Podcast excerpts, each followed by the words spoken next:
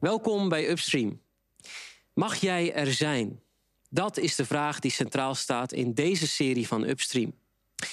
Bij Upstream willen we in gesprek gaan over allerlei thema's in het leven. En willen we je vertellen over hoe wij anders aan zijn gaan kijken tegen heel veel thema's in het leven. Toen we de God van de Bijbel leerden kennen. Laten we snel gaan kijken naar het deel van deze week.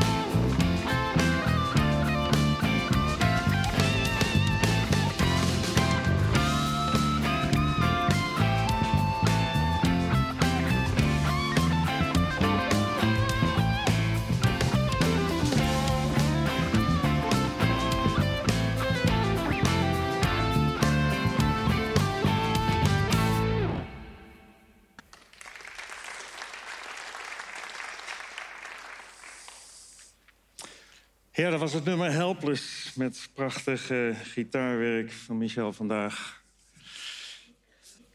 Het nummer van John Mayer, misschien eh, bekend. Misschien zitten er fans hier in de zaal, onder de luisteraars.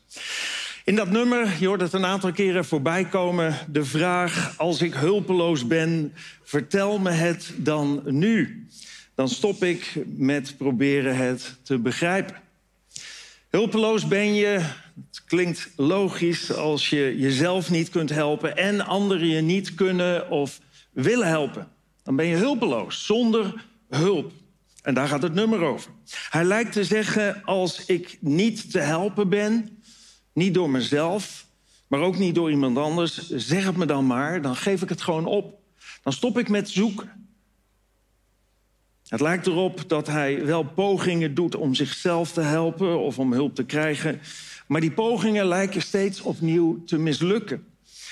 Hij zingt dezelfde drank die me de deur uitkrijgt, hè, waar, ik, waar ik enthousiast van word om een drankje te gaan doen, is dezelfde drank die me op de grond legt. Hè, die me zorgt dat ik eh, buiten West raak, zeg maar.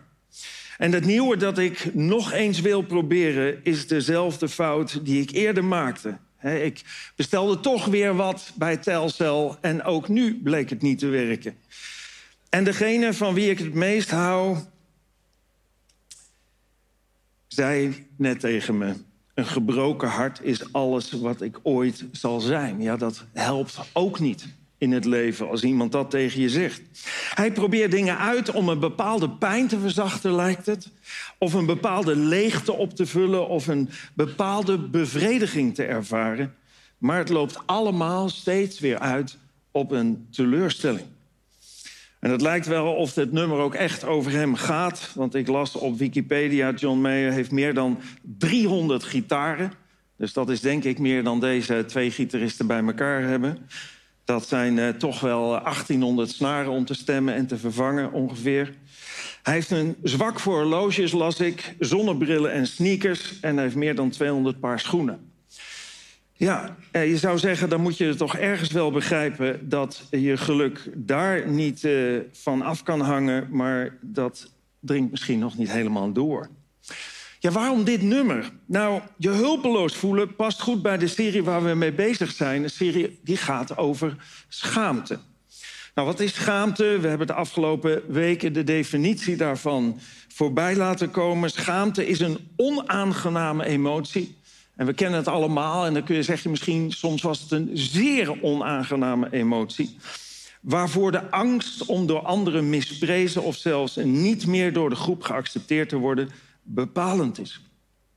Oftewel, schaamte is ten diepste de angst voor afwijzing. Als mensen mij zo zien, of als mensen dit van mij weten, of als ik deze fout bega, dan hoor ik er niet meer bij. Dan ben ik het niet meer waard om in de groep te zijn of bij mensen aanwezig te zijn. En schaamte kan er gemakkelijk toe leiden dat je hulpeloos voelt. Net als in het nummer van John Mayer. Want we zijn allemaal bang om over schaamte te praten. En waar je het niet over hebt, daar kun je ook niet bij geholpen worden. Nou, we hebben de serie, je zag het net al, deze titel meegegeven. Je mag er zijn. En soms hebben we het nodig om dat in de spiegel tegen onszelf te zeggen. Niet om, um, om hoogmoedig te worden, maar om jezelf te accepteren. Als andere mensen je misschien naar beneden trekken. Of als schaamte, de angst voor afwijzing je in de weg zit. Het is een tegengif tegen schaamte. Nou, deze serie is ontstaan vanuit het onderzoek dat professor Dr. Brené Brown deed naar het fenomeen schaamte. En zij schrijft: We zijn psychisch, emotioneel, cognitief en spiritueel, dus eigenlijk uh, geestelijk, met onze gevoelens, met wat we weten en leren en, en, en het bovennatuurlijke of het geestelijke waarin we geloven, gemaakt voor verbondenheid en liefde. We hebben een aangeboren behoefte om erbij te horen. Verbondenheid is tezamen met liefde en het gevoel erbij te horen de reden waarom we hier zijn. En dat is datgene wat richting en zin geeft aan ons leven. Dus verbondenheid, liefde ervaren, dat is enorm belangrijk. En juist schaamte brengt die verbondenheid in gevaar. René Brown zegt over schaamte. Schaamte is iets dat we allemaal kennen. Ik zei het net al. Schaamte is universeel en een van de meest primitieve emoties die we als mens ervaren. En ten tweede, het kwam net al voorbij, we zijn allemaal bang om over schaamte te praten. En dat luidt het derde in, hoe minder we over schaamte praten, hoe meer grip schaamte op ons leven heeft. Het wordt dan een, een negatieve spiraal die ons naar beneden trekt. Schaamte, zo zei ik in de inleiding, het eerste deel, is niet hetzelfde als schuld. Bij schuld zeg je wat ik deed was slecht. En bij schaamte zeg je ik ben slecht. Als je kind eh, niet de waarheid vertelt, kun je zeggen je bent een leugenaar. Maar veel beter kun je zeggen ik hou van je, maar ik wil niet dat je liegt. Dat is verschil tussen iemand tot schuldenaar maken of iemand schaamte aanpraten. We hebben deel 1 van de serie vanuit Bijbels perspectief gekeken naar de oorsprong van schaamte. Volgens het verslag van de Bijbel ontstond schaamte pas toen de eerste mens ongehoorzaam werd aan God. Het kan zijn dat je hier zit en helemaal niks hebt met de Bijbel of met God of met Jezus. Dan hoop ik dat je er minimaal voor open wilt staan en om erover na te denken wat de Bijbel daarover te zeggen heeft. En nogmaals, volgens het verslag van de Bijbel ontstond schaamte toen de eerste mens de keuze maakte om zijn schepper, zijn creator, niet te gehoorzamen, maar eigenlijk te negeren. En dan staat er in de Bijbel, toen zij dat hadden gedaan... Hè, je weet misschien wel dat ze van die vrucht hadden gegeten... van die boom waarvan God had gezegd... je mag van alle bomen in de hof eten... maar niet van die boom van kennis van goed en kwaad. Toen ze dat hadden gedaan, viel het hun opeens op dat ze naakt waren... en zij schaamden zich. Nooit eerder stond dat er. Zij schaamden zich. En als reactie op wat Adam zei daarover Ehm, die zei tegen God op een gegeven moment: ik, ik verborg me voor u, want ik schaamde me. Als reactie erop zegt God: Wie heeft je verteld dat je naakt bent? Oftewel, dat heb je niet van jezelf, dat is je verteld, dat is je aangepraat, dat dat niet oké is. Het was en het is de tegenstander van God die via mensen of via media in ons hoofd gaat zitten om ons schaamte aan te praten. Hij zegt tegen ons: je bent te dik, of je bent te dun, te dom, te lelijk, te lang of te kort, te arm of te rijk, te laag geschoold, je hebt een te minne baan, een te oude auto, je hebt te weinig lef of te lelijke kleren. Schaam je je niet? Of schaam je je?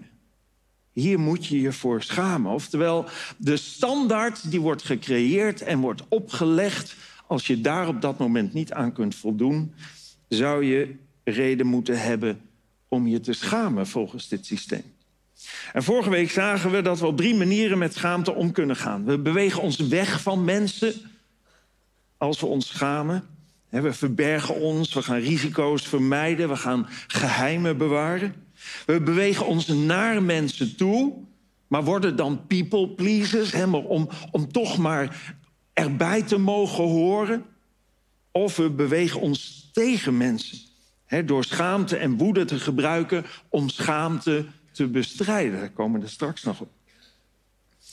Als je schaamte ervaart, dan wil je niets liever dan dat gevoel kwijtraken en in de toekomst zoveel mogelijk voorkomen. Nou, veel mensen kiezen bewust of onbewust de afslag waar we vorige week uitgebreid bij hebben stilgestaan. En dat is perfectionisme. Brene Brown schrijft in haar boek: Perfectionisme is een schadelijk en verslavend systeem van overtuigingen dat uitgaat van de volgende basisgedachte. Als ik er perfect uitzie en alles perfect doe, kan ik de pijnlijke gevoelens die schaamte, afkeuring en verwijten veroorzaken voorkomen of tot een minimum beperken. Maar het tegenovergestelde blijkt waar te zijn. Perfectionisme, schrijft is niet een manier om schaamte te voorkomen. Perfectionisme is juist een vorm van schaamte. Wie worstelt met perfectionisme, zegt zij als psycholoog, worstelt met schaamte. Nou, heb je vorige week gemist en, uh, of het, het, eerste deel ook gemist, kijk het dan terug op onze website upstream.café. Of luister het als je onderweg bent in de auto terug op onze podcast, waar uh, alle series ook op staan. Ja, de gevolgen van schaamte moeten we niet onderschatten. Brene Brown schrijft in haar boek... er is een zeer sterke correlatie, dat betekent samenhang... of een zeer sterk verband tussen schaamte en verslaving... depressie, geweld, agressie, pesten, zelfmoord en eetstoornissen. En dan snap je meteen hoe belangrijk het is om over dat thema na te denken. En om het er misschien daar ook nog samen over te hebben. Wat doe jij met schaamte? Schaam je je ergens voor? Dat is al moeilijk om over te hebben, maar het is belangrijk om het erover te hebben. Nou, perfectionisme is een slechte keuze om schaamte te voorkomen dus. En zo zijn er nog meer keuzes die we kunnen maken om schaamte te voorkomen. Of om schaamte niet te hoeven voelen. Die net als perfectionisme de tegenovergestelde uitwerking hebben. Dus we denken dat het werkt en soms werkt het ook wel even... maar uiteindelijk is het destructief en word je er niet gelukkig van. En de eerste waar ik het vandaag over wil hebben... van een paar die we langs gaan, is verdoving. Verdoving. Nou, ik vind verdoving heerlijk. Als ik naar de tandarts ga, vraag ik meestal al voordat ik de tandarts een hand heb gegeven om verdoving. Want hij geeft een stele stevige hand. Ehm, maar ik heb een hekel aan pijn. Ik weet niet of jullie dat ook hebben. Ik heb een hekel aan pijn. En het is wel jammer dat je voor die verdoving ook nog een prik nodig hebt. Ja, deze ken je wel, hè, denk ik. Ja, dit is die waarvan je denkt, die komt ongeveer bij mijn ogen uit. Er hoeft toch niks verdoofd te worden, maar heel, doe maar weg, want mensen beginnen weg te lopen. Uh, ja. Ik zou liever gewoon een roesje krijgen als je bij de tandarts komt. Even zo'n kapje en dan word je wakker met een prachtig gebit, weet je wel. Ja, maar zo werkt het dus niet. En wat ze tegenwoordig überhaupt allemaal in je mond stoppen. Als ik vroeger naar de tandarts ging, ja, zoals liggen. Zo'n stoel ging ook niet automatisch, die stond altijd zo. Dan had je nog zo'n bakje lauw water, hè, wat je moest uitspugen voor degene die het kennen. Ja, die hebben ongeveer een kortingspas bij uh, het museum, als je dat nog allemaal weet. Maar, um, maar wat ze tegenwoordig allemaal in je mond stoppen als je, als je gaat boren. Eerst duwen ze dan zo'n wig, met niet heel subtiel, tussen je tanden. En dan komt er nog een klem omheen en dan een hele lap rubber. Je ziet zo'n assistenten rondlopen en je denkt, moet dat allemaal nog in mijn mond? En, en dan gaan ze je vragen stellen. Ja, onder andere de vraag, kun je je mond nog wat verder open doen? Nou, sorry, maar ik moet eerst geopereerd worden... als ik mijn mond nog verder open moet doen. Ja, ik ben, uh, ik ben geen neushoorn, of uh, hoort dat? Zo'n ander beest met zijn grote bek. Verdoving is heerlijk. Eh, toen ik laatst naar het ziekenhuis moest, eh, vroeg ik aan de dokter of ik misschien meteen een narcose kon krijgen. Maar hij zei tegen me dat is niet handig, want u bent hier om de uitslag van het onderzoek te bespreken. Ja. ja. Schaamte, verdoven is heerlijk. Maar het werkt een beetje anders dan de verdoving bij de tandarts. Ten eerste loop je tegen het probleem aan dat je niet selectief kunt verdoven. Je kunt niet zeggen, ik ervaar nare gevoelens ten gevolge van schaamte. Of angst ten gevolge van schaamte. Of teleurstelling. En dat wil ik allemaal niet voelen. Dus ik neem een paar biertjes en een moorkop met slagroom en het is opgelost. Nee, zo werkt het niet. Je kunt die nare gevoelens namelijk niet verdoven zonder je emoties ook te beïnvloeden. En dat geldt voor alle soorten verdoving. Je kunt iets, je kunt die pijn niet selectief onderdrukken. Dus als we die nare gevoelens verdoven, verdoven we ook vreugde, verdoven we dankbaarheid, verdoven we geluk en eigenlijk creëren we nog meer schaamte. Want daardoor voelen we ons uiteindelijk ellendig en kwetsbaar en ervaren opnieuw de schaamte. Dus nemen we maar weer een paar biertjes en een moorkop met slagroom. En zo wordt dat een negatieve spiraal, een gevaarlijke visueuze cirkel. En dat is het tweede probleem, wat voortkomt uit het feit dat je niet selectief kunt verdoven. Verdoving leidt gemakkelijk tot verslaving. Schaamte over uiterlijk of over lichaamsbeeld. Schaamte over geld en werk. Schaamte over het moeder- en vaderschap. Schaamte over familie, opvoeding, geestelijke en lichamelijke gezondheid. Schaamte over seks, ouder worden, geloof, trauma's, er, traumatische ervaringen. Schaamte omdat je een etiket opgeplakt hebt gekregen. Wakkeren het zoeken naar verdoving aan. Want schaamte is echte pijn. Schaamte, als het gemeten wordt in de hersenen, geeft het, het precies hetzelfde effect als een pijnprikkel. En alcohol of emo eten of gokken, een zogenaamd onschuldig jointje, porno, drugs, het zijn allemaal manieren om te verdoven, om schaamte zeg maar wat uit te doven, om het niet te hoeven voelen. Maar je hebt er allemaal steeds meer van nodig voor hetzelfde resultaat. Het is verslavend. Meer dan ooit in de geschiedenis hebben we in het Rijke Westen grote schulden ten gevolge van persoonlijke leningen die vaak ook aangaan om te verdoven. Om, om plezierige momenten te creëren of mee te maken of mooie dingen te kopen. We hebben het meeste overgewicht dan ooit tevoren. De meeste verslavingen dan ooit tevoren. En het meeste medicijngebruik dan ooit tevoren. De mensheid wordt met het terzijde schuiven van God. Ik zie dat verband althans in de Bijbel. In toenemende mate in de fuik van de tegenstander van God gevangen. Het is een duivels spel. Het woord duivel is in deze serie al een paar keer gevallen. Het Griekse woord diabolos. Hij die de zaken verwart. De door elkaar gooien. En Jezus zei over hem: de duivel kan niets goed doen. Want er is helemaal geen waarheid in hem. Hij is een leugenaar en kan niets dan liegen. Hij is de bron van alle leugen. Hij is ook de bron van alle verleiding. Hij is het die de schaamte veroorzaakt heeft. Hij is het die ons verleidt. En hij is het die de zogenaamde oplossing tegen schaamtegevoelens aan ons aanbiedt. Oplossingen die allemaal van de wal in de sloot gaan. En misschien vraag je je af, maar wat is nou de oorsprong van het kwaad? We hebben het een paar keer voorbij horen komen, maar als God deze wereld geschapen heeft en als God liefde is, wat de Bijbel beweert, dan creëer je toch niet zo'n verderfelijke macht die al de ellende veroorzaakt in ons eigen leven, in de levens om ons heen, in deze wereld. Nou, de duivel in die hoedanigheid is niet door God zo gecreëerd. Hij is als schepsel van God zo geworden. God is liefde, staat er in de Bijbel. En liefde vereist een vrije wil. Liefde kun je nooit aan iemand verplichten, opdragen.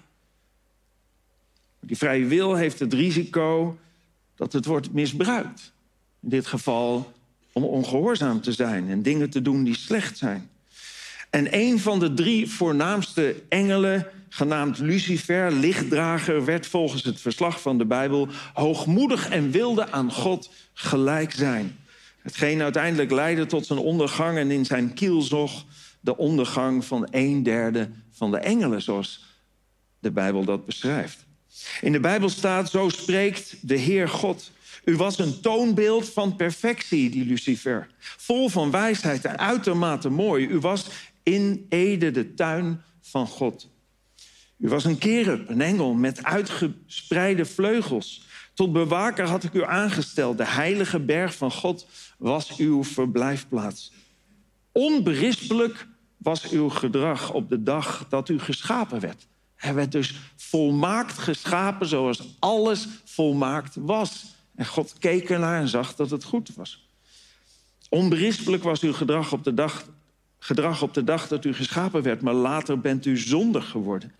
U was trots op uw schoonheid. Uw pronkzucht heeft uw wijsheid ten val gebracht. En deze woorden zijn van de profeet Ezekiel. Een profeet is iemand die de woorden van, die hij van God ontvangt doorgeeft of opschrijft.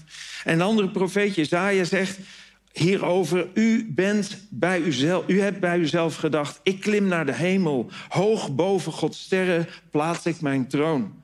Op de berg waar de goden samenkomen zal ik, zal ik, Lucifer, zetelen op de hoogte, hoogste toppen van de Savon. Ik stijg hoog op de wolken en word aan de Allerhoogste gelijk. Maar nu bent u in het dodenrijk geworpen, in het diepst van de afgrond. En in zijn val, ik zei het net al, sleepte de Satan een derde van de engelen mee... die sindsdien gevallen engelen of demonen genoemd worden en zeer actief zijn op aarde. En zeer actief probeert te zijn in jouw en mijn leven. Het kan allemaal voor je misschien een beetje als hocus klinken, maar het is precies wat aansluit bij de realiteit van het leven. Er is heel veel wat er wel is, maar wat we niet zien, geloof ik, en wat ook zeker invloed op ons leven heeft. En de duivel doet er samen met zijn handlangers sindsdien alles aan om de mens verleiden dat te doen. Of in geval van schaamte, dat te denken. Wat je naar beneden trekt, wat een negatief effect heeft op je leven. Wat je in problemen brengt en vervolgens biedt hij je zijn zogenaamde hulp aan, waardoor je alleen maar verder in de problemen komt. Jezus zei toen hij op aarde was: luister goed, ik zeg jullie dat iedereen die slechte dingen doet, en hij bedoelde daarmee iedereen die handelt buiten de kaders van Gods liefde, de Bijbel noemt dat ook wel zonde, iedereen die slechte dingen doet, een slaaf is van het kwaad. Een verslaving betekent dat je een verslaafd bent. Door te zondigen, zegt de Bijbel, zegt Jezus, word je slaaf van de tegenstander van God. Loop je aan zijn leiband. En dat heeft negatieve effecten in je leven en loopt meestal niet goed af. Als het kwaadje niet tot perfectionisme of tot verdoving kan verleiden, heeft hij nog wel wat andere opties om je te verleiden. Bijvoorbeeld Ehm, wat je zou kunnen noemen het gras bij de buren. Oftewel, jezelf met anderen gaan vergelijken. als je altijd hebt wat anderen in je directe omgeving hebben... als je dat voor elkaar krijgt om altijd hetzelfde minimaal te hebben... of liefst iets meer... en je kunt wat anderen kunnen en je weet wat anderen weten... hoef je je nooit te schamen.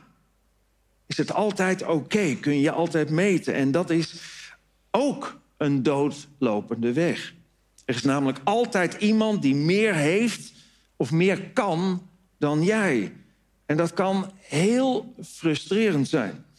Ik geniet altijd erg van de video's van de Oekraïense gewichtheffer Vladimir Shmondenko. Wie kent hem niet? In de video heet hij Anatoly. En ja, het is een heel sterke vent, maar hij kleedt zich dan in, in een overal. Heel eenvoudig. En uh, je ziet dan ook niet dat hij zelfs spieren heeft. Hij lijkt net zo gespierd als ik ben. En, um, maar hij is het niet. En dan loopt hij als een schoonmaker door de gym... waar allemaal zulke kerels lopen... die aan al dat ijzer lopen te trekken. En dan pakt hij dingen op die zij te nauwe nood op kunnen tillen... alsof het niets is. Laat maar even naar zo'n filmpje kijken.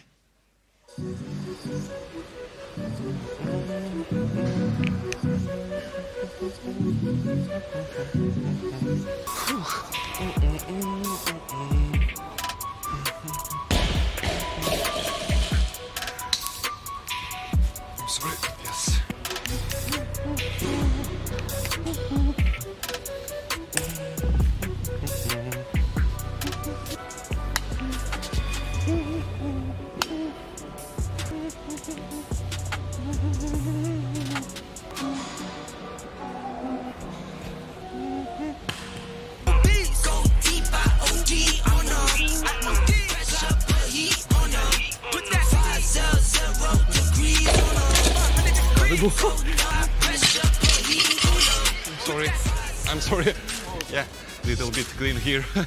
I'm sorry.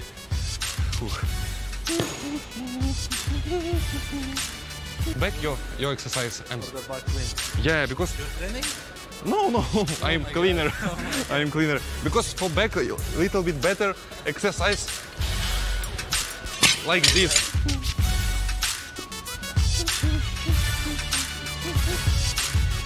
Yeah, I'm sorry for this, mister, because today gym very dirty. Yeah, holidays is, is a problem here. I'm sorry. Something like this, maybe something like this, you know. I'm sorry. I'm sorry. This not problem. I can I can make like this maybe. Yeah, good. I'm sorry. I'm sorry for this. Yeah. If you need some, you can ask. You can ask me. Take your time. I'm sorry. I am here every day. 25.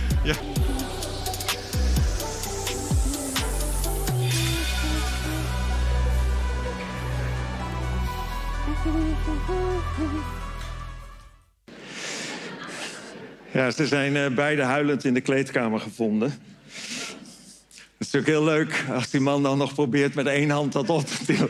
En het zonstukje van de grond krijgt. Ja. Prachtige, prachtige filmpjes. Maar goed. Ehm, waar het om gaat is dat vergelijken hè, om, om schaamte te voorkomen ook niet werkt.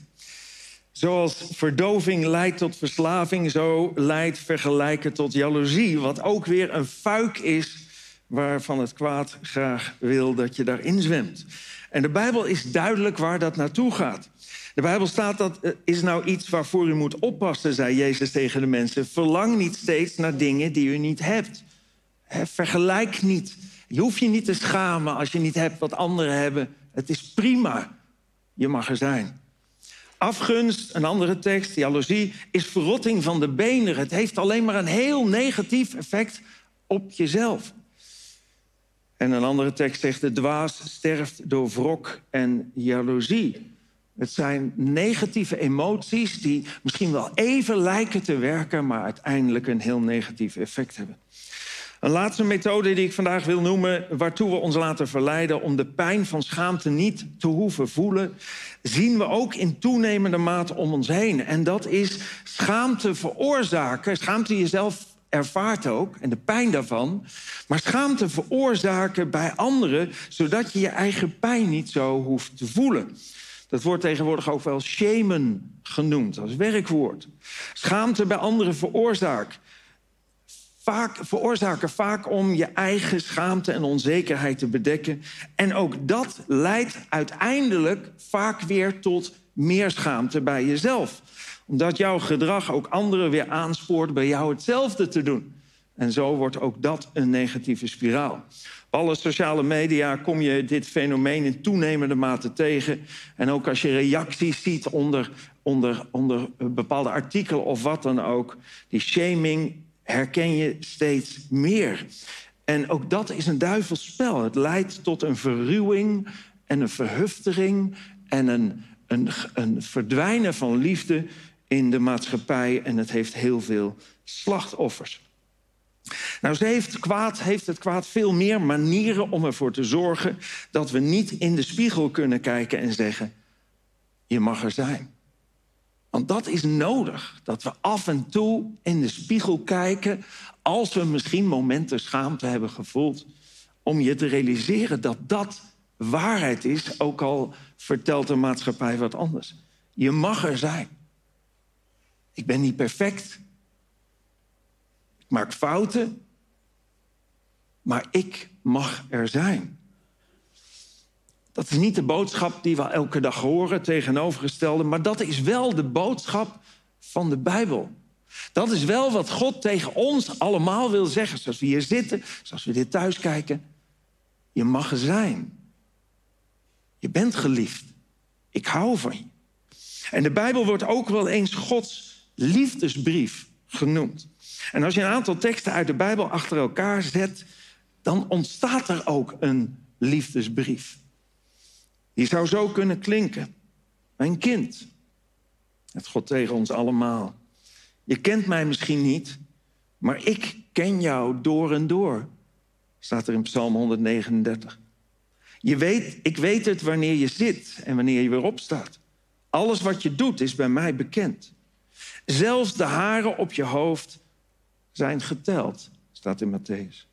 Je bent gemaakt naar mijn evenbeeld. Voordat je verwekt werd, kende ik je al. De ziel, wie we ten diepste zijn, is door God zelf gecreëerd. Je bent, jij bent geen vergissing, wat mensen ook over je zeggen. Ik heb je prachtig gemaakt, hoe je ook bent. Ik heb je gemaakt in de buik van je moeder.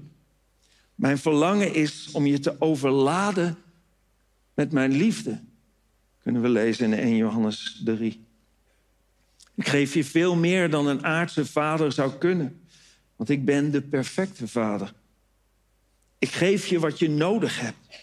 God wil ons niet geven wat we hebben willen, maar wat we nodig hebben, wat goed voor ons is. Ik denk oneindig veel aan je. Ik zal niet stoppen met het goede voor je te doen. Want jij bent mijn kostbare bezit. Als je mij met je hele hart zoekt, zul je mij vinden. Ik ben de vader die je troost in al je verdriet. Als je te neergeslagen bent, ben ik dicht bij je. Ook al voelen we dat niet altijd. Het is de realiteit, zegt de Bijbel. Zoals een herder een lam draagt, zo heb ik jou gedragen. Ik ben je vader en ik houd net zoveel van jou als van mijn zoon Jezus. Hij kwam om te laten zien dat ik aan jouw kant sta en niet tegenover je. En om je te vertellen dat ik niet meer naar je zonde kijk. Ik gaf alles op waar ik van hield, zodat ik misschien jouw liefde zou winnen. Jezus stierf, zodat wij weer bij elkaar kunnen komen, schrijft Paulus in 2 Korinthe. Als je Jezus verwelkomt, ontvang je mij ook. En nooit en niets zal je ooit nog scheiden van mijn liefde. Kom thuis. En ik geef het grootste feest dat je ooit beleefd hebt. Zoals we in het eerste deel lazen. Ik ben altijd vader geweest en ik zal altijd vader blijven. Mijn vraag is, wil je mijn kind zijn? Ik wacht op je, je vader. De liefdesbrief van God. Door de hele Bijbel heen zie je het intense verlangen van God.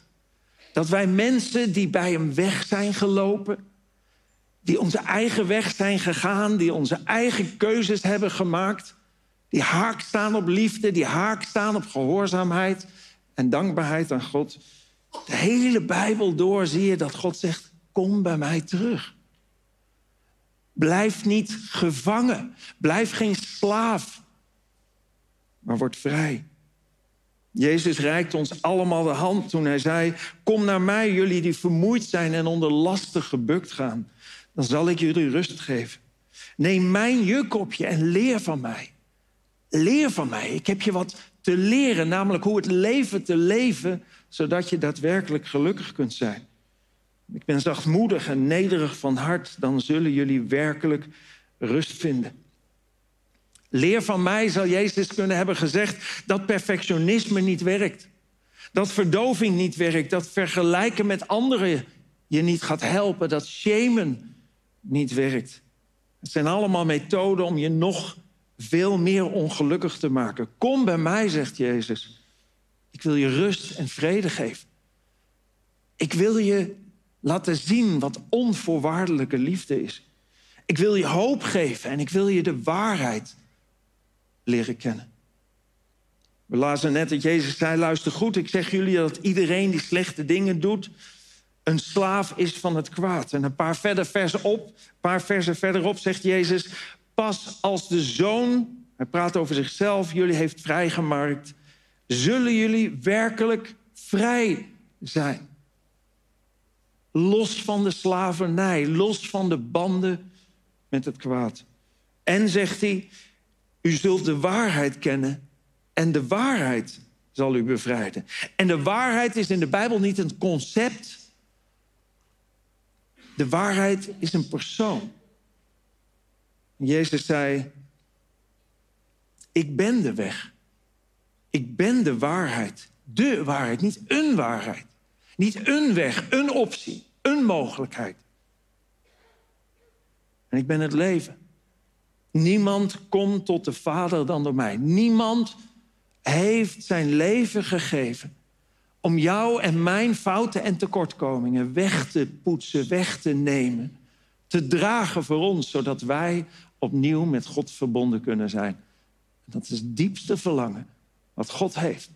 Dat je Hem en Zijn liefde dit kennen. Ik wil graag afsluiten met gebed.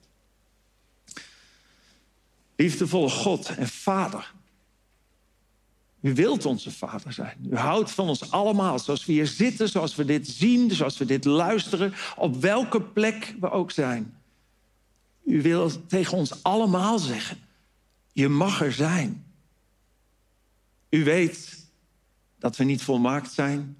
We maken fouten, maar nog steeds zegt u: Je mag er zijn.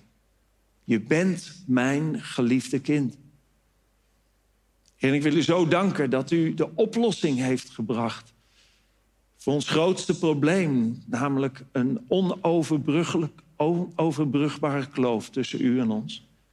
Een kloof die ontstond door de zonde, een kloof die ontstond doordat wij bij u weggelopen zijn. Dank u wel, Heere Jezus, dat u naar deze wereld kwam, dat u geleden heeft, uw leven heeft gegeven, zodat wij vrij kunnen zijn. We willen bidden voor iedereen die hier zit, dit ziet of luistert. Ik wil bidden, Heer, dat, dat een ieder zal ontdekken dat u niet een waarheid of een weg bent, maar de waarheid en de weg. En dat alle andere wegen, net als perfectionisme en verdoving en vergelijken en shamen, op niks anders dan ellende uitlopen. Het zijn de alternatieven die het kwaad biedt. Ook op het gebied van religie en spiritualiteit. Ik wil u bidden dat we minimaal in ons leven zullen onderzoeken, ons open zullen stellen voor u en zullen onderzoeken of u daadwerkelijk bestaat en of u zich daadwerkelijk aan ons wilt openbaren. Heer, dank u wel voor al het goede wat u geeft, wat ik in mijn eigen leven mag ervaren. En ik gun het iedereen van harte. In Jezus' naam. Amen. This goes out to every outcast, to the just don't quite. Every wrong way, runaway rebel, so ashamed of where you've been. This goes out to every searcher, trying to fill that empty space. Well, your searching days are over now, everything about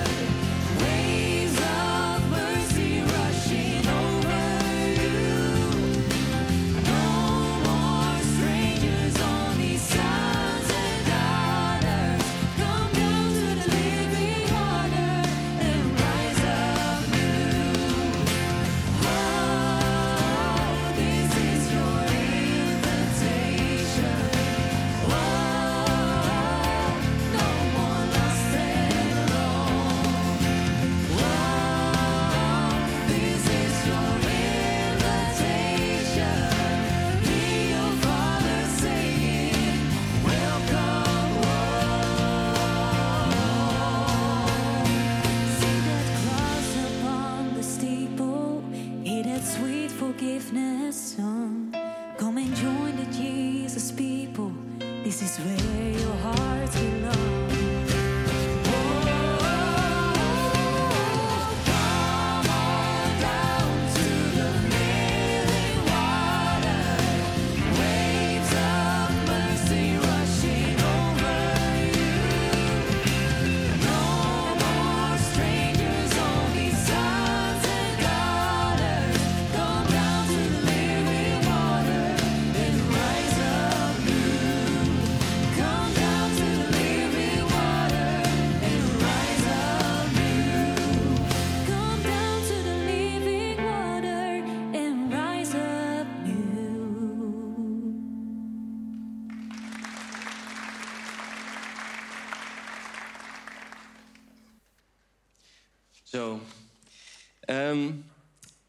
schrijf altijd een gedichtje tijdens de toespraak als ik de presentatie ook doe. Maar dit thema ligt zo dicht bij mijn hart dat ik dacht, ja, Schaamte weet ik alles van, dus daar wil ik wel wat over schrijven. En eh, er staat boven, eh, boven het gedichtje... alle ogen op mij gericht. Ik zit in de wachtkamer en alle ogen zijn op mij gericht. Want van al, al vanaf het begin dat ik binnenliep, werd het donker... en verscheen er op mij een spotlicht. Ik ga zitten op een stoel en het is helemaal stil. Mijn dochter, kleine dochter, gaat op de stoel naast mij zitten. Maar het duurt maar een paar seconden voordat ze op mijn schoot wil. En dan begint de spanning heel snel verder te stijgen. Want hoe hard ik het ook probeer, het lukt me niet om haar te laten zwijgen. En dan wordt het echt gevaarlijk, want ze heeft mijn telefoon gezien. Ik krijg een gevoel van medelijden. Waaraan heb ik dit verdiend? En ik fluister haar nog toe: Liefje, je schermtijd is al op voor vandaag. Maar zij denkt: Dat kan me niks schelen, hoe schattig je het mij ook vraagt. Ze begint het zich los te murwen en steeds harder te praten. Ik lach schaapachtig om me heen en blijf lief. Maar eigenlijk wil ik wegrennen en haar daar achterlaten. Ik weet eigenlijk niet wat ik moet doen, want ze denken er altijd iets van. Als ik lief blijf praten, ben ik zwak. En als ik haar te te hard aanpak, dan ben ik een tiran. Dus doe ik iets in het midden. De woorden blijven lief, maar de manier waarop ik schat blijf zeggen, wordt steeds iets meer agressief. En dan op het moment dat ik met haar schreeuwend ondersteboven naar buiten wil lopen, gebeurt waar ik al niet meer op had durven hopen. De zwemles die is over. En dus mag ik naar binnen om mijn zoontje af eh, op te halen. En dus escaleert het net niet helemaal, zodat ik net niet helemaal hoef te falen. Maar als ik naar buiten loop, heb ik het gevoel dat ik een niksnut ben. Ze zullen wel denken, arme kinderen met zo'n slappe vent. Totdat ik me besef dat wat ik net heb gedaan niet in het belang van mijn kinderen was, maar helemaal over mij is gegaan. Ik ben de hele tijd bezig met wat mensen wel van mij vinden en probeer die mensen tevreden te houden in plaats van het beste te doen voor mijn kinderen. En ik ontdek dat dit patroon een rode draad door mijn leven is. Dat ik mijn leven laat leiden door wat anderen denken dat ik moet doen of mis. Op mijn werk zeg ik slimme dingen, zodat ze onder de indruk zijn. En op elke verjaardag vertel ik mooie verhalen die altijd hier en daar wat aangedikt zijn. Maar als ik s'avonds thuis kom en me weer een nietsnut voel, dan neem ik het liefst een wijntje voor het scherpe randje van mijn gevoel. En eigenlijk is alles op mijn leven erop gericht om te verbergen dat anderen niet zien wie ik werkelijk ben. En om de pijn te verzachten van hoe ik mezelf ken. Dat was de situatie totdat ik doorkreeg dat er nog een paar ogen op mij gericht waren. Een paar ogen die niet zoals al die anderen mij steeds, meer, steeds maar weer veroordelend aan zaten te staren. Nee, zijn ogen zijn ook op mij gericht. En hij denkt ook vaak, dat doe jij niet goed. Maar hij blijft niet kijken. Hij komt liefdevol naar me toe en hij zegt: Mag ik je laten zien hoe het wel moet? Zijn ogen kijken dwars door me heen. En onder die schaamte ziet hoe hij ik mezelf een sukkel vind. En hij huilt en schreeuwt het uit. Kijk toch naar mij, mijn lieve kind. En op een gegeven moment keek ik eindelijk ook naar hem. En viel de onzekerheid en schaamte langzaam van mij af. Sinds ik hem, God, als vader ken. En nu zit ik daar in de wachtkamer. En is mijn dochter nog niet veranderd. Maar ik laat mij niet meer leiden door, een oog, door de ogen van een ander. Want zijn ogen zijn op mij gericht. En ik luister naar zijn stem. En ook al faal ik nog steeds soms als vader, waar richt ik mijn ogen op hem.